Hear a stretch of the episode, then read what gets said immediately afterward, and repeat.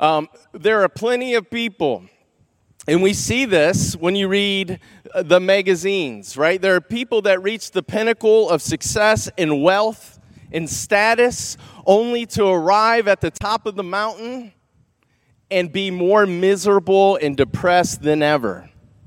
They, they reached the destination, but it was the wrong destination.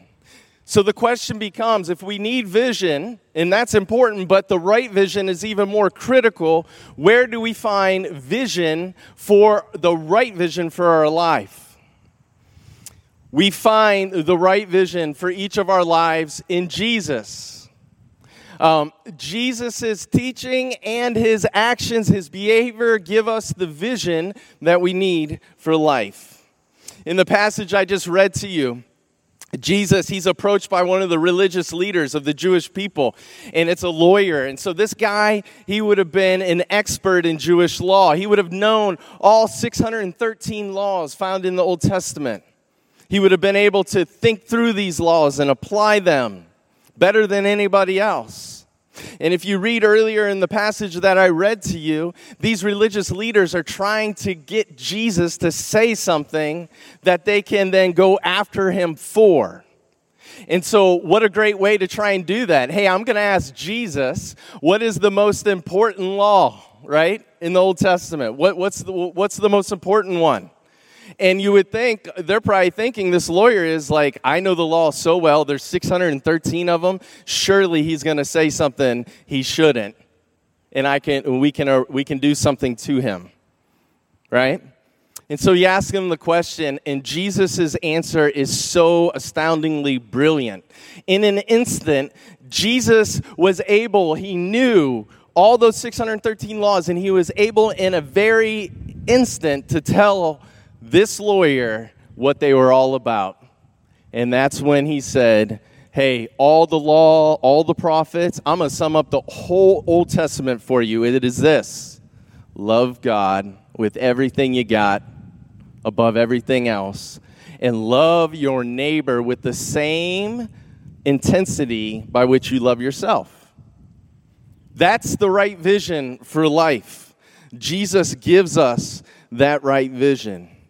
Now, we, he, he didn't just talk the talk, did he? Jesus walked the walk. So not only did he teach this, if you look at Jesus' life in the gospel accounts, he lived this out daily. He was always loving God with everything he had perfectly. God the Father was his supreme treasure, and then he was always fighting for the highest good of other people in everything he said and everything that he did. And so, if we want to get a real good vision, be thou my vision, if we want to get a real good vision for what the right vision is for our lives, we look no further than the teaching and the actions of Jesus. The fourth thing I want to tell you this morning is that this year at Abundant Life, everything we do this year is going to be geared to helping you love God supremely and love other people in the same way that you love yourself. Everything we do. Our life groups are going to be focused on this. All my sermons are going to be focused on this because that's everybody's call. But how each of you specifically live that vision out, we're going to have to help you discern that from God. And we're going to be doing that through the sermon series we do this year that focus on what it means to love God and love other people in the same way we love ourselves in our marriage, in our work, right? In our relationships. We're going to be talking about all those things. Our life groups going to be focused on this. Our uprising youth group is going to be focused on this. Everything else we do on Sunday mornings, even outside of the sermons, is going to be focused on this. City Serve is going to be focused on this. Everything we do. And that's why we've given the theme this year, uh, we've given the title, On Purpose Pressing Into What Matters Most. That's our theme, which is loving God and loving others as you love yourself. Um, one thing we talk about a lot here is that our children are not just the future of our church because they are, but they are our church now, aren't they? They're just important as they are now as they will be in the future. And I want to tell you something that I'm extremely excited about because we want to see our young people grow to love people and to love God supremely because that's what discipleship is. Uh, we have decided, the board of directors has decided to bring Blaine on, move him from part time to full time. And so we're really pumped up about that. The youth group continues to grow. Blaine has done a, a great job. He has equipped 12 25 year olds, roughly, that are a part of his leadership team. And these are high character, high skilled individuals that I'm so happy our young people get to be around. Can you imagine being in middle school and high school and being around, you know, people in their uh, that are young and in their 20s that love Jesus and love you, what that would do for you? Many of you didn't have that, right? Some of you did, and it made a huge difference. And so we're excited to bring him on. We feel like uh, with Blaine working full time, it's going to give him the bandwidth to even do a better job of discipling the growing number of kids that we have in our uprising youth group. I also want to tell you that we need you. If we're going to be a church this year that really lives out this theme, we need every single person here. We need all hands on deck. There are two ways that we need you. The first way is we need more money. Just going to be tell you that. If we're going to be able to sustain Blaine being full time, we need more money. We need more income. And so if you are not a regular giver, I encourage you to prayerfully consider becoming a regular giver to the Abundant Life Ministry as we seek to equip everyone to love God supremely and to love their neighbor as they love themselves. Um, also, if we want to grow in our quality of disciples we're making and the quantity of the disciples we're making, we need more money.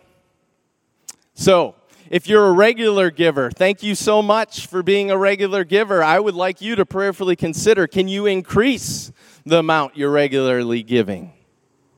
So, the first thing we need is money. The second thing we need is volunteers. Just about every team we have at the church needs more volunteers. Our food service team, our office team, our city serve team has grown, but we could still use more people serving, right? Our Sunday morning team, our hospitality team, they all need more volunteers. Our Rooted Children's Ministry needs more volunteers. There are other teams that we would like to start, such as a parking team. We need more volunteers. And so I encourage you to prayerfully consider too how can you volunteer your time this year so that this church becomes awesome at making disciples that love God and love others? I can't wait for what's going to happen this year. I think there is momentum in this church. I think God is doing something great. And uh, I, I am happy that we get to journey together uh, on this endeavor. And you have been placed here for such a, a time as this. And so um, we look forward to partnering with you. Let me pray. Lord Jesus, thank you God the Father, thank you. Holy Spirit, thank you that we are here together as one family. Lord Jesus, we are so grateful that you fought for our highest good. So much so that you were willing to put your life on the line. You were willing to be killed so that we could be rescued, so that our highest good could be met. Thank you that you loved the Father supremely. And so when you were in the garden and you were looking at what you were about to do on the cross, you said, Not my will, but your will be done, Father. You are the vision. Holy Spirit, we understand that without your empowerment, we are not going to be um, Christ imitators. And so, Holy Spirit, I pray that you would move upon us, you convict us, that you would transform us from the inside out, um, so that we are all committed and moving as one to see your kingdom expand, to see this city changed. It's in Jesus' name we pray. Amen.